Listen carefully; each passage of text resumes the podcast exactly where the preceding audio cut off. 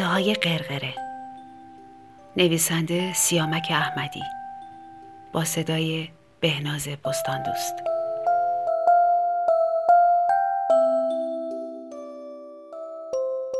بادبادک را برداشتم و با عجله از پله‌ها بالا رفتم. به پشت بام که رسیدم، باد سرعتش بیشتر شده بود.